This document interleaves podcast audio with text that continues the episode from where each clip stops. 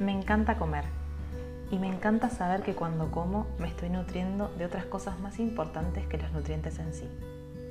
Los alimentos nos aportan historias, recuerdos, experiencias que muchas veces están ocultos y eso es lo que me fascina poder descubrir. Los alimentos nos cuentan historias, nos hablan de nuestra identidad, de nuestra historia personal, familiar y colectiva, nos muestran nuestros sentires, pensamientos y emociones. Mi nombre es Mariela y en este podcast voy a compartirte las historias y recuerdos que se esconden en mis propias experiencias alimentarias, para invitarte así a que te animes a descubrir las tuyas.